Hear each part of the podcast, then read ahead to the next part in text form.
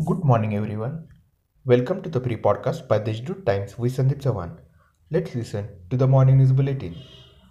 Giving a big relief, as many as 1,702 applications for providing an ex gratia financial aid of Rs 50,000 each to the families of the COVID 19 victims has been approved by the Health Department of the Nasik Municipal Corporation.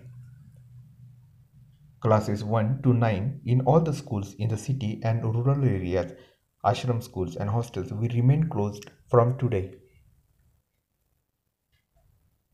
The Meteorological Department has forecast heavy rains with thunderstorms at various places in the state for the next three days. Apart from this, cloudy weather conditions prevail in 12 districts including Nashik, Jalgaon and Ahmednagar.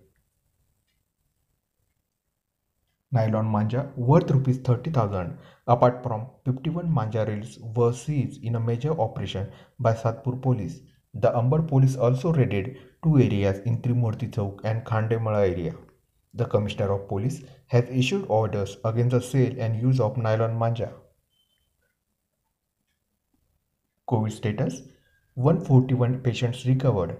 A total of 1056 new cases detected in the district including 822 in Nashik.